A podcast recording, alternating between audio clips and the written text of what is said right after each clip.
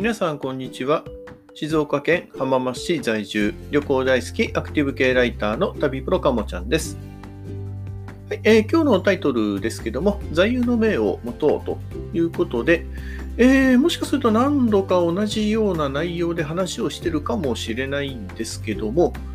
やはり生きていくためにはその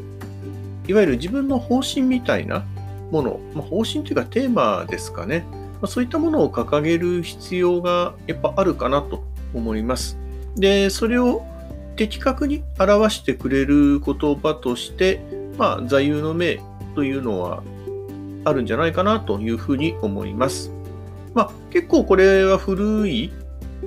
まあ、昔からのことわざというものを当ててる人も多いのではないかなと思います。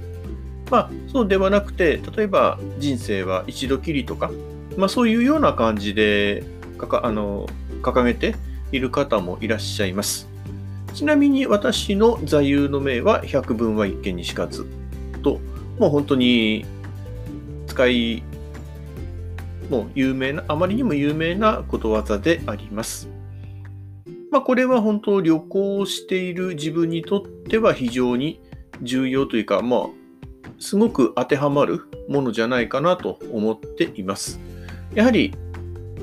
いろいろ、まあ、例えば動画とか、あと文字情報とか、あとウェブの情報とか、そういったものでいろんなものを見るわけですけども、やはりどうしても伝えられないというものは、そうですね。まあ、味覚とかっていうのは本当に今、ネット、まあ、物流かな？物流が非常に発達をしているので、本当どこのものでも、ほぼ、なんていうのかな、あの、新鮮な状態で手に入れることができるということなので、食事に関しては、まあ、ほぼ満足できるような感じだと思うんですけども、実際に現地に行って、そこの空気を感じると。やっぱりこの空気を感じるということがめちゃくちゃ大事で、それだけは、なんていうのかな、表現っていうか持ってくることができないものじゃないかなと思うんですね。映像とか音とかについては、本当にもう現地で収録したものを、まあ、大きなスクリーンとかそういうところで流せばあたかもそこにいるような感じにはなりますけどもやっぱりそこにある空気感というのまではちょっと再現できないんじゃないかなというふうに思ってます。まあただこれもゆくゆくはやっぱりできてしまうのかもしれないですね。今は本当夢かなと思うんですけどもうんまあこれが本当にできるようになったら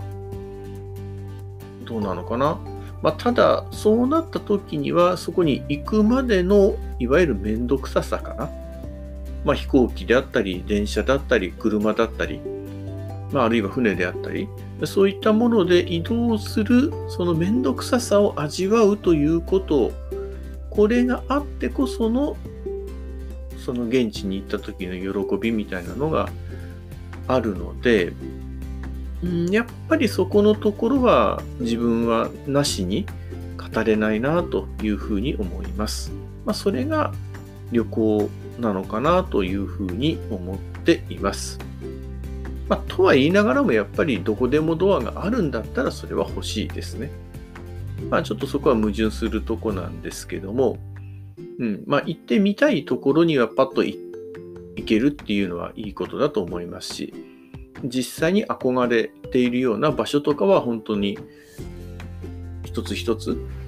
なんていうのかな、いろいろな手段を使って、やっとたどり着いたという、その感じを味わうということが大切なのかなというふうに思っています。ということで、まあ、かなり自分の話になってはしまいましたけども、自分、あの皆さんそれぞれの生き方というもののがある中で、まあ、うまく、なんていうのか、言葉で自分のやりたいこととか信念とかそういったものを表現しておくっていうことを、まあ、これが